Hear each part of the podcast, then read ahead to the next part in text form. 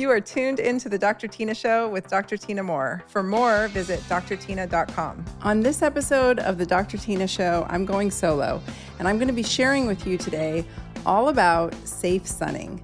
I've gotten so many messages from all of you over the years, many years actually, since I've been in the online space, asking me about safe sunning. Is the sun safe? I talk about not fearing the sun. What about skin cancer? What about vitamin D? All the rest. We're going to cover it today in this episode. Let's jump in. So, safe sunning is my favorite thing to do, probably in the entire world. I have never been afraid of the sun. I have always been a huge, huge, huge sun loving goddess, and I could say that I worship it. I have had some skin cancer issues, so I will qualify with that. Um, I do not think it came from sun overexposure, and I'll explain a little bit more about that. But first off, a disclaimer I am not your doctor. You all have different skin types, you all have different abilities to tan and to receive sun on your skin, and you all have different diets and health histories. What goes inside your body absolutely has everything to do with how your skin handles the sun and what you spray all over it, what you put on top of your skin that can oxidize in the sun and be pro cancer causing, really. And we'll talk about that a little bit, particularly what it has to do with uh, sunblock, which is the biggest scam I have seen in my lifetime, aside from seed oils and the pharmaceutical industry's onslaught. So, let's talk a little bit about the sun. The sun, of course, we find out after years of being told to cover up, we find out that the sun actually has some benefit. Duh. Go figure. It's only the life giving source of the entire planet, but you know, apparently that's something that was controversial. So I'm a 70s and 80s baby, and I remember the sun being vilified in my lifetime early on. I remember it started happening when I was living in Southern California, probably around seventh grade. I went to the dermatologist, and she told me that I had a rash from the sun and that I had to stay out of the sun because the sun was going to give me skin cancer. And I thought that was the most ludicrous thing I had ever heard in my life. And, you know, granted, I was 12, but I remember thinking, this is just ridiculous. Although I remember thinking that many, many times over the years as a young child when I went to the doctor's office. So most doctors didn't seem to have a clue what they, the hell they were talking about in my eyes, but they many still don't. Um, what happened was I had been on a at a summer camp and they had put some sunblock on me, which I'd never worn before, and it had PABA in it. And PABA can be very, very much an allergen for some people. So it was the PABA giving me the rash, and the chemicals and the waterproof substance in the sunblock that had sort of culminated into a prickly heat rash. It wasn't the sun, but I got scared off from the sun. And at that time, I was not eating well, right? I was eating a lot of processed foods. I was eating a lot of corn chips and a lot of like artificial cheese. You know, I'd go to 7 Eleven and get those fake nachos. I love those things. Those were prevalent in Southern California, everywhere along the beach community. And we were just gobbling it up. Lots of frozen yogurt, which maybe was made with some kind of dairy at that time, but now is much more of a chemical concoction. And I just wasn't eating well. So, yeah, I was having some issues apparently with the sunblock I got scared out of the sun for a good long time. I moved to Oregon a couple years later as a teen, developed a very severe vitamin D deficiency, fell into a terrible depression. And it was not until years later when I was in naturopathic medical school and I was sitting in grand rounds and Dr. Alex Vasquez came to speak.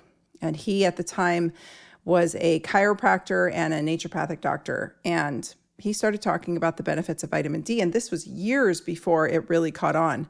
And I thought, oh my gosh, this guy's onto something. This is the truth. This is really important. And at the time, vitamin D was what we were hearing was coming from the sun, unbeknownst to us. And I quickly dove into the research, and so I knew better. But the sun gives us a lot more than just vitamin D synthesis. The sun gives us infrared rays. It gives us so many wonderful wavelengths that we haven't even probably measured that creates so much health and abundance inside of our body, inside of our mitochondria. And I got to reading. I really started digging, got to reading. This was probably 2005, I want to say, 2004. And I started running around school telling everybody that would listen to me all the benefits of sun exposure. And there were several books that I read and several uh, research articles that I dug up, but there wasn't a whole lot out there on the benefits of sun. Lots of things vilifying the sun. And I came to understand things a bit better at that time. And I began sharing about it, and much to the dismay of my colleagues, I took a lot of slack. As you can imagine, that's kind of the story of my life. I took a lot of slack talking about things years and years before it became popularized. One of the things I noticed that I was digging up was that some of the ingredients in sunblock, the chemical ingredients, were actually causing or potentiating skin cancer by way of oxidizing on the skin and being vitamin A derivatives that when the sun hits it, it oxidizes and might actually contribute to skin cancer. I was also finding some information here and there about the potential hormonal consequences of these ingredients, particularly on testosterone and what that might be doing to young boys. And I was finding information that was leading me to believe that the mitochondria in our bodies might be photosynthesizing, which was I was looked at like I had two heads when I started talking about that. I remember the look on my colleague's face in class when I mentioned that because we know that mitochondria photosynthesize in plants. So why not in humans, right? So I was like, I think we're photosynthesizing you guys. And yeah, that was I was I was laughed at. Although some people listened to me. Soon after getting out of school, a study came out a Swedish study looking at women who sunbathed. And it was a large study and it was done over many years. And they looked at women who sunbathed versus women who did not. And the women who sunbathed just had significantly better health, less risk of dying. Uh, we actually had data at the time of less risk of internal cancers from having adequate vitamin D, at least, not necessarily from the sun, but vitamin D levels, adequate vitamin D levels being linked to lower rates of breast, prostate, and colon cancer, which are all three internal cancers that I do not want. And so, you know, this was all culminating for me into one big decision that I would rather be tan than dead of some kind of internal cancer that I can't see. I'd rather be plucking off the cancers on my skin that I might potentially gain than be dying of some kind of horrific hormone driven cancer inside that I can't do anything about. So I say this all because this is my disclaimer. You need to take your health into your hands. I am not your doctor. This is not medical advice. I'm just sharing information. If you go out and scorch yourself in the sun and give yourself skin cancer, that is not on me, that is on you.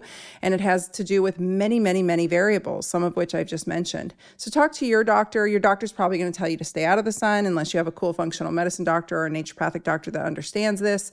But I'm just going to give you some information today that might help you make better decisions about it. So, Without getting into a whole big discussion about skin cancer, I do want to start off with some information so that you are armed with this knowledge. So, I have had basal cell carcinoma taken off my body in a few places. Um, but interestingly, my dermatologist removed it from a place where the sun doesn't shine, and she did not believe it was caused by the sun. She thought it was actually some kind of genetic situation, which actually, after researching it, is not a good sign. It might be coming from something else, but it, she did not think it was from the sun. Now, there's different types of basal cell carcinoma. And just know this they're very, very, very common. These are the types that you'll see taken off of people's face and skin and head. Um, relatively common, also tends not to metastasize.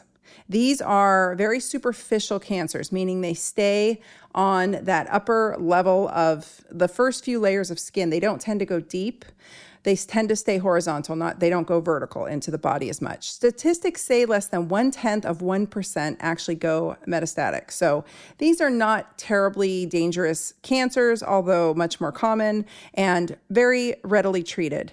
It's not okay to leave them untreated or to let them all behave in any way that they want, but just know that these are not terribly dangerous cancers for the most part. Yes, you can Google basal cell carcinoma and find horror stories and see terrible pictures of people who let them go way too far.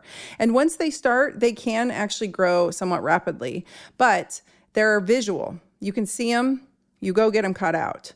They show up in areas of higher sun exposure for sure. They can be burned off or frozen off or excised. They grow horizontal on the skin, meaning they stay in those upper layers. The next type of skin cancer that is common is called squamous cell carcinoma. These often start out as what's known as an actinic keratosis, and these actinic keratoses look very similar to basal cell carcinomas to the untrained eye. So it's hard to differentiate. Now, I'll say that squamous cell carcinomas, about 12% of them can metastasize. So we want to make sure that we get anything that looks weird on our skin handled if you get my drift. These can go vertical and horizontal in the skin, meaning they can go deep and they can also metastasize. When they're in the actinic keratosis state, they're so benign they're sort of considered a precancer that many insurances won't even cover them to be removed because they may or may not be cosmetic. So, this is the game we play, right? So, this is why I'm giving you this information so that you can make your own informed consent. And it comes down to your risk tolerance. But of course, anytime something is on your skin and it feels weird, it's roughened, maybe it's bleeding, um, it's not, it wasn't there before, go, especially if you're aging, go get it taken off, go get it handled. They can be burned or cryofrozen off most often, especially if they're in the actinic keratosis state. But do know that a squamous cell carcinoma is a bit more concerning than a basal cell carcinoma, and to the untrained eye, can be very difficult to differentiate. And again, sun exposure is the main culprit, and they tend to be uh, showing up in places of high skin or I'm sorry, high sun exposure. And then there's melanoma. Now, this is the big scary, right? This is the one that we don't want. These metastasize, these go deep, they go vertical into the skin, they can turn into other type, or they can metastasize throughout the body, they can kill you this can be a problem. Um, they also show up in weird places, and they show up often in places that maybe the sun doesn't shine so much. So there is some speculation, and I've talked to several dermatology friends who've told me that they were not convinced that melanomas were necessarily from sun exposure. Now, the perfect storm of somebody having a crappy diet, smoking, drinking, um, stress, what have you, all culminating into sun exposure, potentiating some cancerous cells, it's easy to blame the sun. But, you know, as everybody loves to argue, correlation is not causation. So maybe melanomas might be coming from an internal cancer that is expressing outwardly. It might be coming, uh, as they sometimes pop up after a trauma or a very emotional event or an illness. So melanomas are funky and the literature on them is sort of all over the place, but they are weird. We don't like them. Sometimes a mole can turn into a melanoma. So any skin lesion, remember your ABCDs. Asymmetry, meaning that one half of the mole doesn't match the other. They're not perfectly symmetrical. The border, that's the B, look for irregularity and changing of the border. C is color, it's not uniform or ch- the color is changing. And D, diameter, greater than six millimeters, which is the size of a pencil eraser, or it's growing. Also, if it's bleeding, anything that you have on your skin that becomes friable. The term friable means you touch it or you scratch it, it bleeds. That is a sure sign. And sometimes you'll see these little telangiectasias in there or little like capillaries.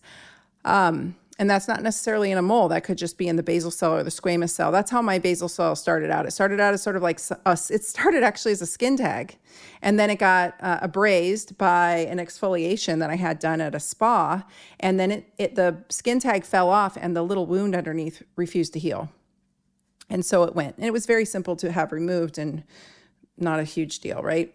I mean the the treatment for it was Mohs. They did a little Mohs surgery, removed it, not a big deal. So so here's how the skin works. You have specialized skin cells called melanocytes, and they get stimulated when UVB, B as in boy, rays from the sun hit them. So when UVB rays hit your melanocytes, they get stimulated. This tells them to wake up and turn on. And this is basically what causes the color of a tan to develop. So UVB induces tanning. UVB also induces vitamin D synthesis. So it turns the cholesterol on your skin into vitamin D. This is very important. UVB is a very important ray. We need it to make vitamin D and induce vitamin D synthesis from the cholesterol on our skin. We also need to be eating cholesterol and we need our cholesterol to be healthy. We need the fats that we're eating to be healthy so that we have healthy cholesterol, so that vitamin D is synthesized when UVB hits our skin. These rays are most potent between 10 a.m. and 2 p.m. This is prime tanning hours It's funny though, you've probably been told to stay out of the sun from 10 a.m. to 2 p.m., right? High noon, stay out of the sun. That's actually when UVB is its most potent. So I'm going to tell you a little bit different way to do things and how I do things.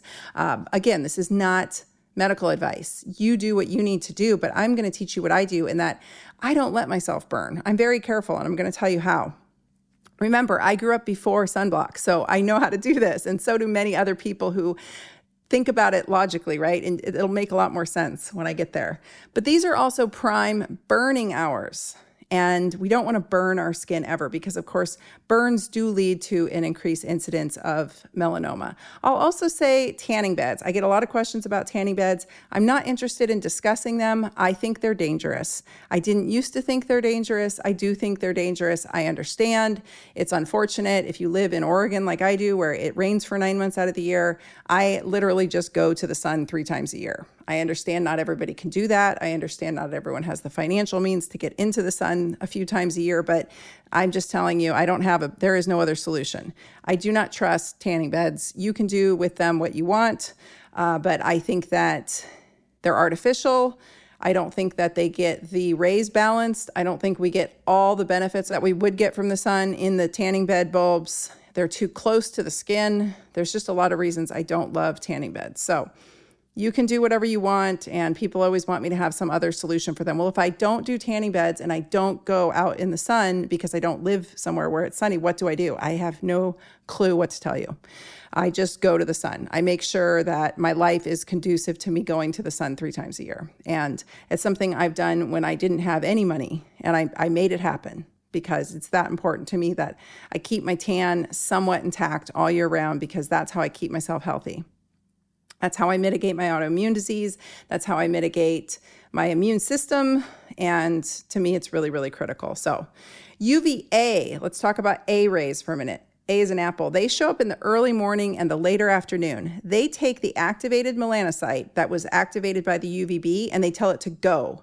So, this is the one two punch of UVB and UVA that really gives your skin a pop. So, the melanocyte turns on with the UVB and the UVA is what induces the tan. So, you maybe have heard of the high pressure tanning beds that are all UVA. Those are super, super, super dangerous because all they're doing is blasting your melanocytes, but melanocytes are also what turn into melanoma. So, we don't want to just hit with UVA rays. In fact, I would say UVA rays uh, are, I, I personally stay out of the sun during the times when UVA is highest. I might go for an early morning walk to set my circadian rhythm, but I don't spend a lot of time lollygagging around with UVA.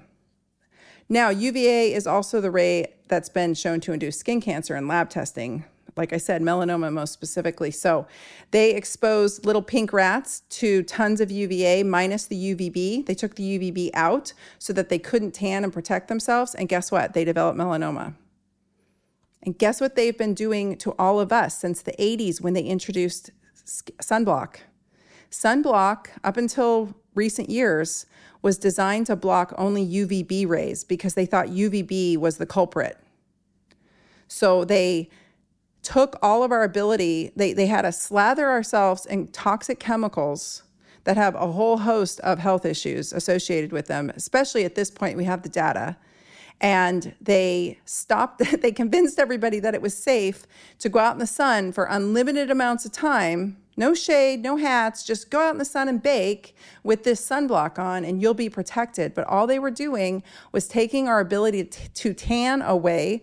They were taking our ability to make vitamin D away. And they were exposing us, we were exposing ourselves, I should say, to high doses of UVA with no UVB to protect us, assuming we were doing the right thing. And we wonder why rates of skin cancer are exploding. That's not the only reason. I think our dietary choices, toxicity level in the environment, and you know, just overall people take piss poor care of themselves these days. I think that's probably got a lot to do with the skin cancer rates as well. But that's beside the point. So let's talk about sunscreens for a minute. There are different types there's mechanical versus chemical. The chemical ones are androgen blocking, meaning they block your testosterone. They oxidize on the skin. The retinols in the in the uh, chemical sunblocks oxidize and they are made up of retinol, some of them. The mechanical, like the zinc oxides and the titanium, those can be nanoparticles. Nanoparticles can get into your body. We do not necessarily want heavy metals in our body. We don't want them on our reefs. So you want to look for a reef safe sunblock if you're going to use mechanical, which is definitely what I would use. If you're going to use a sunblock, I would not be using chemical sunblocks ever again. Particularly, please don't do it on your children. When I'm watching, when I knew what they did to androgens, i.e., testosterone, and I go somewhere and I'm sitting there watching a mom spray the crap out of her little boys from head to toe and then releasing them into the sun for hours on end, I'm just like, oh my God. like that's literally what goes through my head is like, oh my God, this is a nightmare. She has no idea what she's doing to those poor boys. So, for the longest time, again, the UVB only was blocked by these sunblocks. So, it took vitamin D production out of the picture and it blasted people with UVA only. But that's changed. So, some of these chemicals are now covering you, so, are having that UVA coverage as well. Again, I don't like the chemicals. The, the mechanical, the titanium and zinc oxides, those are going to cover you, you those are going to block everything. And so, they do tend to give you a little bit of a white sheen on your body and there are some that are better than others. I still haven't found my favorite ones yet, but I, I really try to avoid using sunblock, to be honest with you. I, this is my strategy. I go in the shade, I go in the sun. I go in the shade, I go in the sun. I'm very good at looking at and feeling and smelling, actually. I can smell it. I can smell the ozone on my skin. And when I start to get a little bit pink and I start to feel a very certain sensation, it's time for me to get out. And the other day I was outside with some friends and she said, Your shoulders are pinking up. And I was like, Yep, I know. Like I was right at that done point. And I said, I've got about five more minutes and I'll be fine. So you have to get to know your skin and what it can do.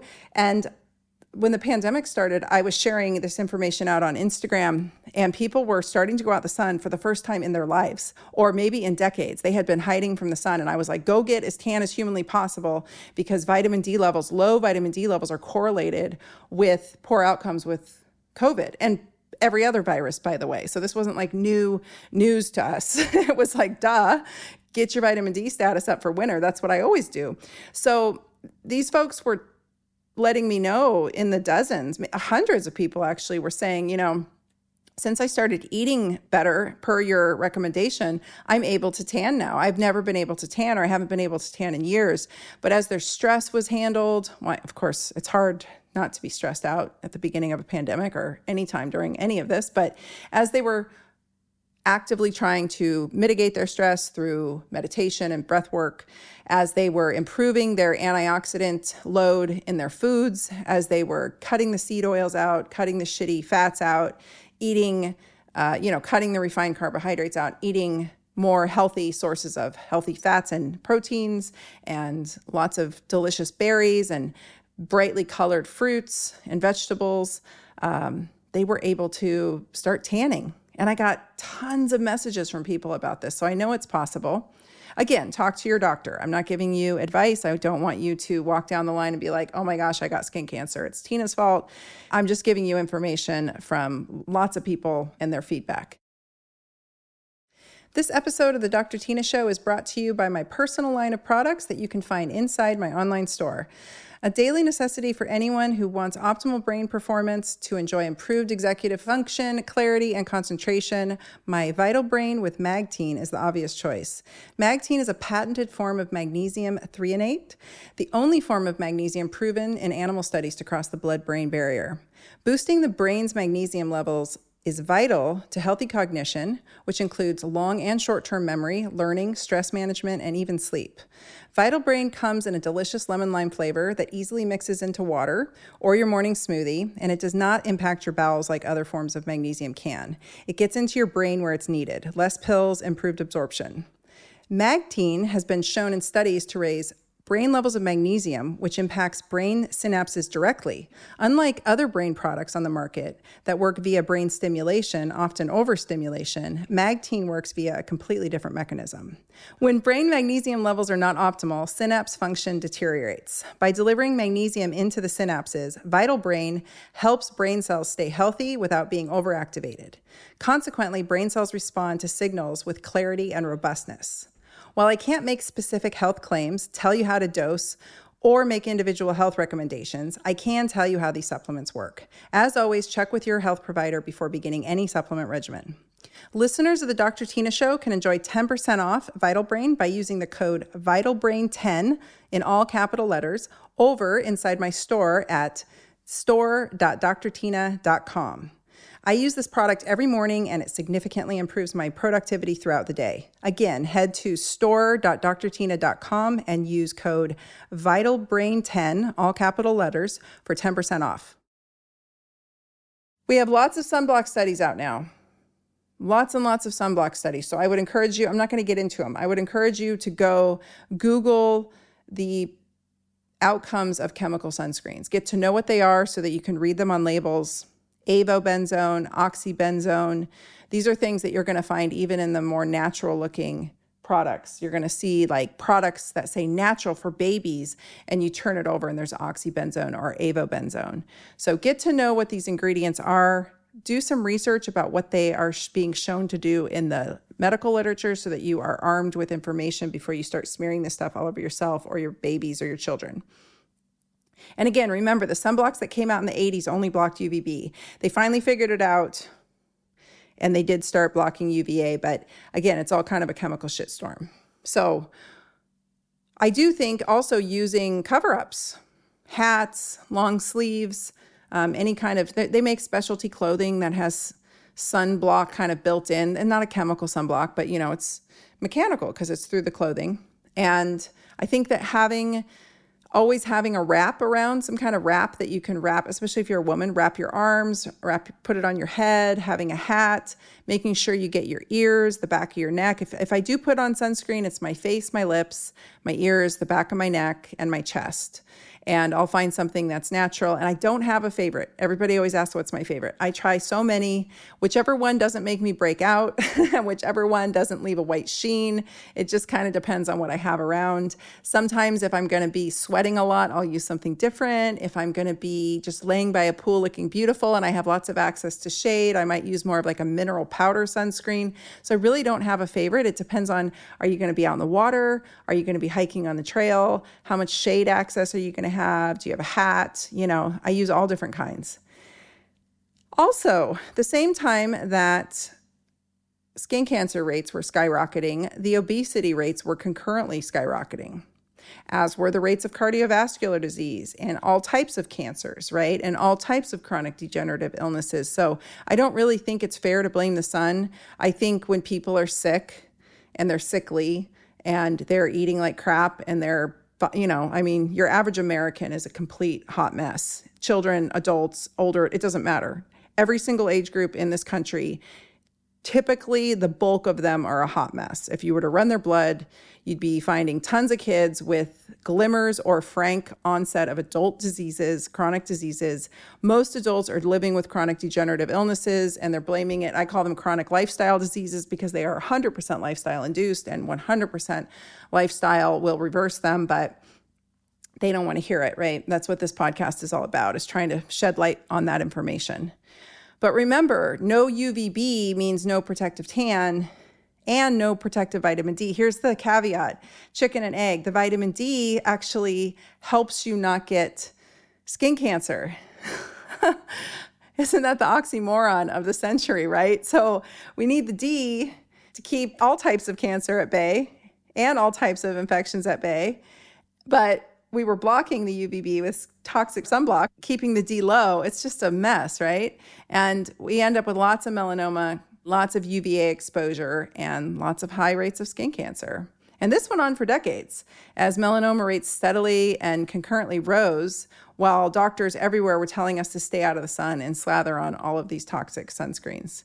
It's crazy. It's like basically people were dying like vampires. And imagine what the low vitamin, I mean, that's a topic for another day, but just the myriad of diseases that come from low vitamin D status. And I don't think pounding oral vitamin D is the answer. I do, I do, I do supplement with vitamin D and I do, I sell it.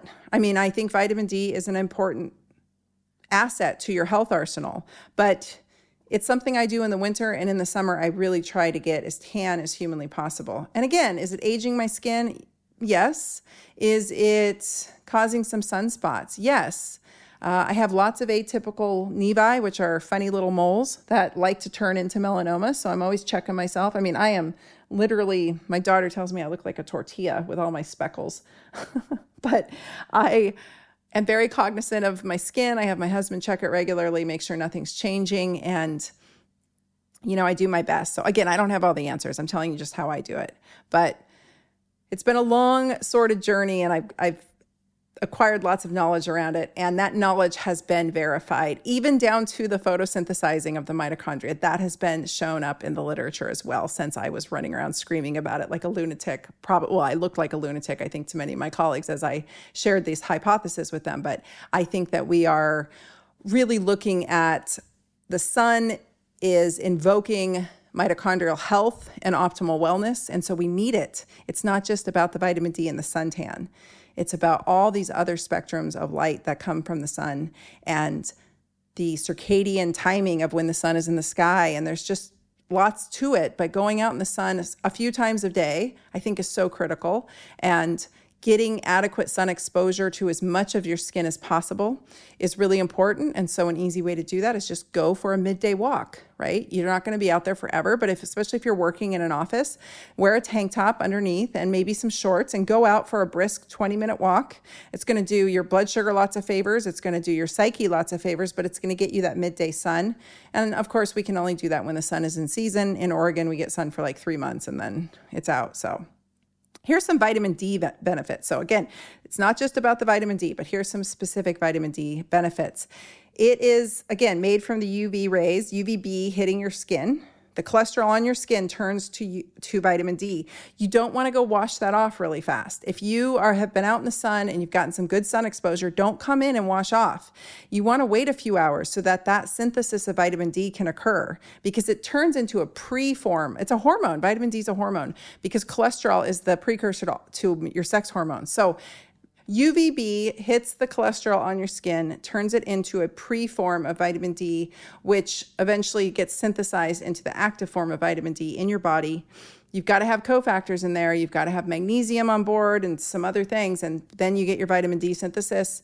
If you are highly inflamed or you have a lot of obesity, that's going to be more challenging for your body. And so that those that group of people can have low vitamin D status no matter how much vitamin D they are eating or how much sun they're getting because the inflammation and the obesity blocks the conversion to some degree.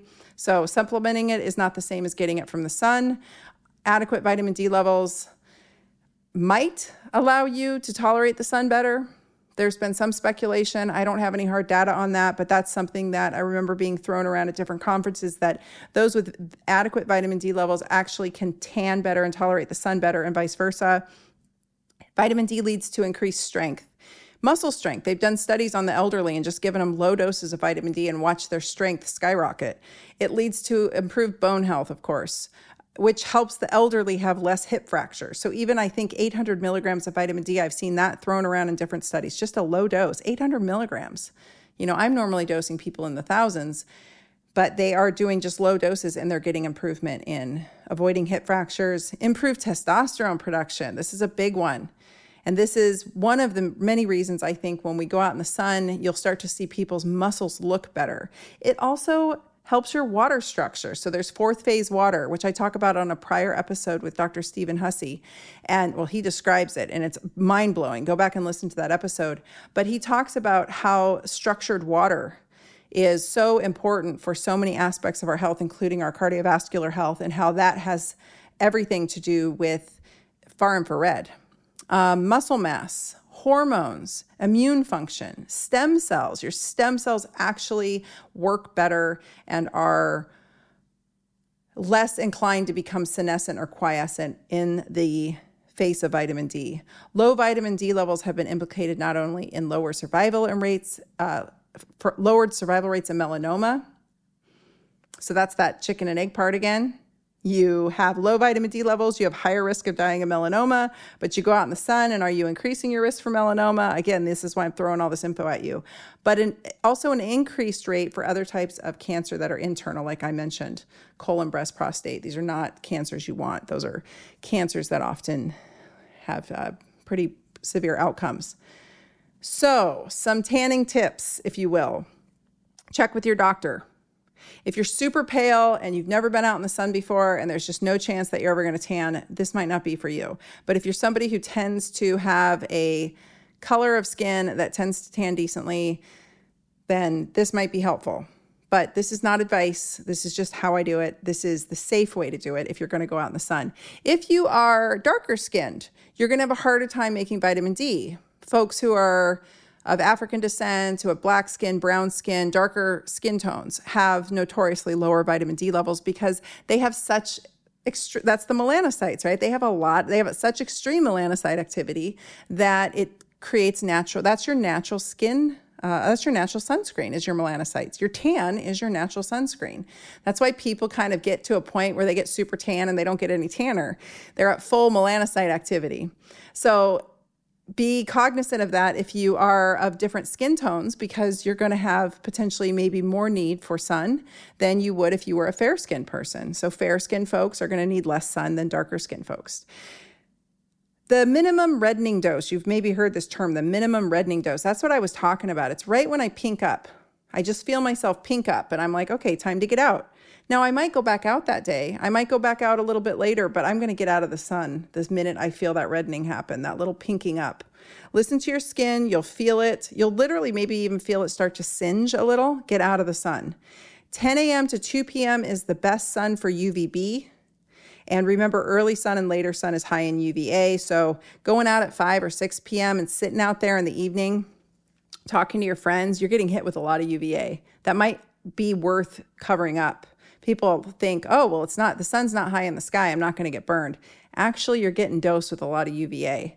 I will add this too drinking alcohol in the sun has been shown to increase oxidation of the, of the skin cells. So it's a little bit of a tongue twister there. So if you are drinking booze in the high sun in the middle of the day on the river, you're asking for it. This is, again, a big problem. People say, oh, it's the sun exposure. Maybe it was just because every time that person goes out in the sun, they're drinking alcohol because they're, you know, this is like in lake culture and river culture and even beach culture.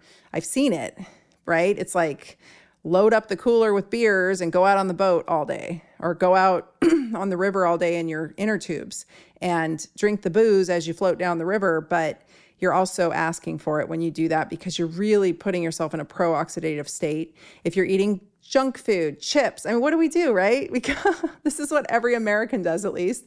Drink in the sun eat chips in the sun eat garbage in the sun. You should be eating watermelon nutritious fruits that are high in pigments like blueberries, strawberries, raspberries, blackberries, getting, you know, pomegranate juice, lots of dark chocolate, lots of high antioxidant foods when you're having sun exposure or just after sun exposure. Green tea, I think, is a wonderful one. Lots of delicious antioxidant foods that you could be eating when you are sunning yourself. And then for people just getting started, I would say go out for three minutes or seven minutes or 10 minutes. Just get a little exposure. And that might be all that you can tolerate and then go back inside. This is a this is a sort of uh, it's like strength training. You got to ease into it. We got to just do little incremental doses to get ourselves and get our skin accepting the sun. Of course, follow again with an antioxidant snack always. Slow and low. We're tanning for our health. We are not tanning to get tan. We are tanning for our health. So we're just getting that minimal dose to feel good. You should track your vitamin D levels. I highly encourage it. The only way to do that is through blood. And I think it's very important, especially if you're dosing with it orally or you're assuming you're getting everything you need from the sun. I have I can't tell you how many smart doctors have told me this this myth, which is I have no idea where they heard this or why they believe it. They literally think that they're getting enough sun by their eyes seeing the sun. Someone told them somewhere that they create vitamin D simply through exposure by your eyes, which is nonsense. It is the UVB hitting the cholesterol on your skin, turning to vitamin D. That is how you make vitamin D. But they are correct, they are partially correct in that your eyes need to see the sun and the different rays of the sun to get your melanocytes working optimally. So I'm not a big fan of sunglasses. for this reason. I'm a fan of going, and I have very fair green eyes. And am I worried about eye cancer? Not really. But I suppose, I mean, shoot, any cancer could show up for that matter, right? But I do know that if I don't, if I go out with sunglasses on, my opportunity to tan goes way down. So my ability to tan is contingent on my eyes receiving the light from the sun. Now, I don't go out on water and not wear sunglasses and let the reflection beat off into my eyes, but I'm mostly on the farm. I'm not having a lot of reflective surfaces. So if you, you know, you have to do what you need to do for whatever sport you're doing or whatever sun exposure you're having. So it's not a blanket statement like don't wear sunglasses, but for those of you wearing sunglasses constantly, that's probably a sign that your adrenal glands are tanked out and it's because your pupillary reflex isn't working because your adrenals are shot. You might want to consider some adrenal support. I have a nice one in my product line called Resilience. I love it. It's a great product to get your adrenals on board and that might help. But we want to have some exposure to light through our eyes. We don't want to wear sunglasses all the time or we won't tan as well. Remember, there's minimal reddening dose and then there's maximum skin exposure. When you've had enough sun, get out of the sun. And sometimes I have gone out on vacation, depending on what part of the world I'm in and depending on how high the sun is in the sky. And I might just have 20 minutes and I'm like, okay, I'm done for the day. And my husband's like, well, we just got out here. And I'm like, I'm done for the day. I'm going to be sitting under this umbrella because I know I've had my maximal skin exposure. I'm good. And I listen to my body. So don't overdo it please don't get yourself burned. I've had so many horrific sunburns that I, ugh, terrible, terrible stuff. Don't wash your tan off, like I said, meaning don't go wash off all that beautiful vitamin D you just synthesized. There is a time of month when it comes to melasma. Some of you ladies have asked me, well, what about melasma? Yes, melasma is going to creep up. It's kind of a darkening of the pigment around, it's on the face. It'll often show up sometimes on the chest and it's frustrating. I've had it, it'll show up on the upper lip. I had it pretty bad after I had my first daughter. I'll tell you what melasma is it is a hormonal imbalance and it is a blood sugar imbalance. So if you're getting melasma, your blood sugar's off to some degree.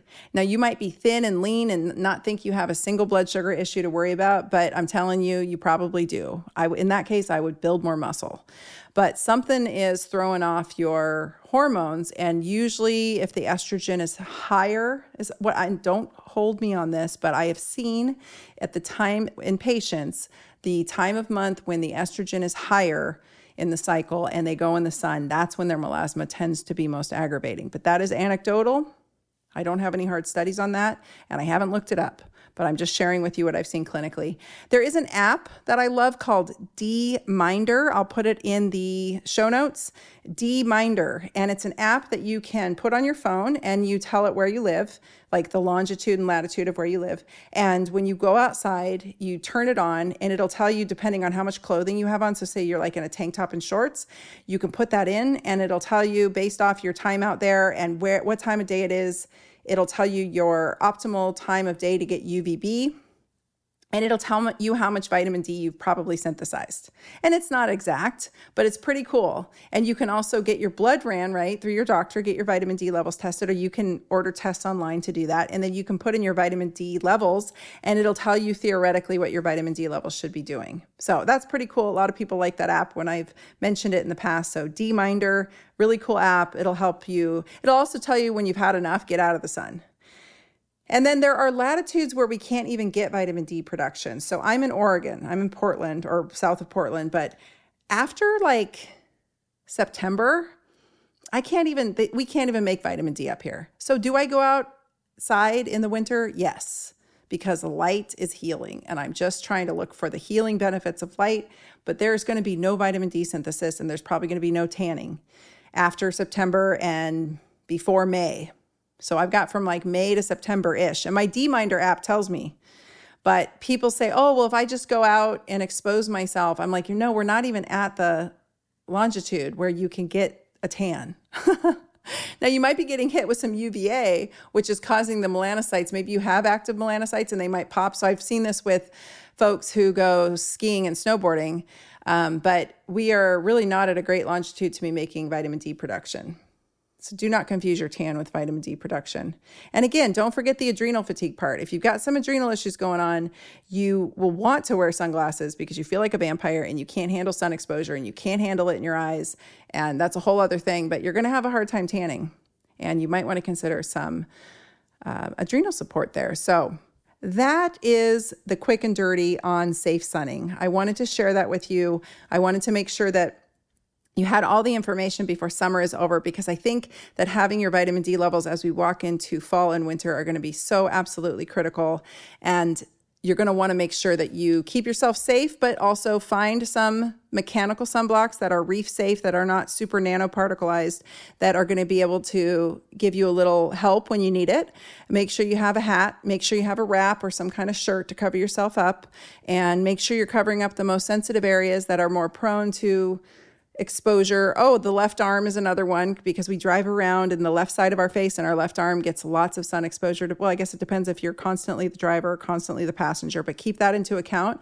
I actually keep a little wrap in my glove box so that I can just cover myself when my husband's driving, if we're driving long distances and the sun's beating, and I make sure I can cover myself up.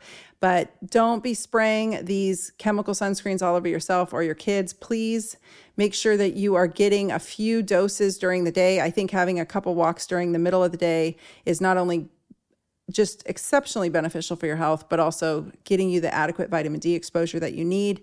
And then make sure that your diet is stellar because what you eat matters when it comes to sun exposure. We have studies now showing that seed oils are contributing to issues with the skin I'm not going to include everything in here because it's a long, long, long list. I want to make sure you guys go out and actually start doing some research on this. But I hope this was super helpful. Remember, Adequate sun exposure for various reasons helps you lower your blood pressure. It improves, helps you improve your mood. It helps decrease depression. It helps pain. It helps with autoimmune disease. It helps your mitochondria photosynthesize. It improves your sleep. It definitely improves your immune function and helps you battle the upper respiratory viruses that are coming. It helps you with weight and metabolic health, and it makes your brains work better. So we will see you next time. Thank you so much. As always, if you liked this show or this episode, please consider rating, reviewing, and subscribing on your favorite podcast app. And also let us know what you'd like to hear more about. You can email us at podcast at drtyna.com. And that'll be it for me. We'll see you on the flip side. Thanks for listening to the Dr. Tyna Show. Please be sure to follow me on Instagram at Dr. Tyna, that's D R T Y N A, and Dr. Tyna 2.0, as well as visit my website at drtyna.com. This is a Resonant Media production produced by Drake Peterson and mixed by Chris McCone. The theme song is by John the Guilt. As always, you can email the show at podcast at drtyna.com. And if you like this episode, please rate, review, and subscribe on your favorite podcast app. See you next week. This podcast is for general informational purposes only. It does not constitute the practices of medicine, nursing, or other professional healthcare services, including the giving of medical advice. I am a doctor, but I am not your doctor. No doctor patient relationship is formed. The use of this information and the materials linked to this podcast is at the user's own risk. The content on this podcast is intended not to be a substitute for professional medical advice, diagnosis, or treatment. Users should not disregard or delay in obtaining medical advice from any medical condition they have, and they should seek the assistance of their healthcare professionals for any such conditions.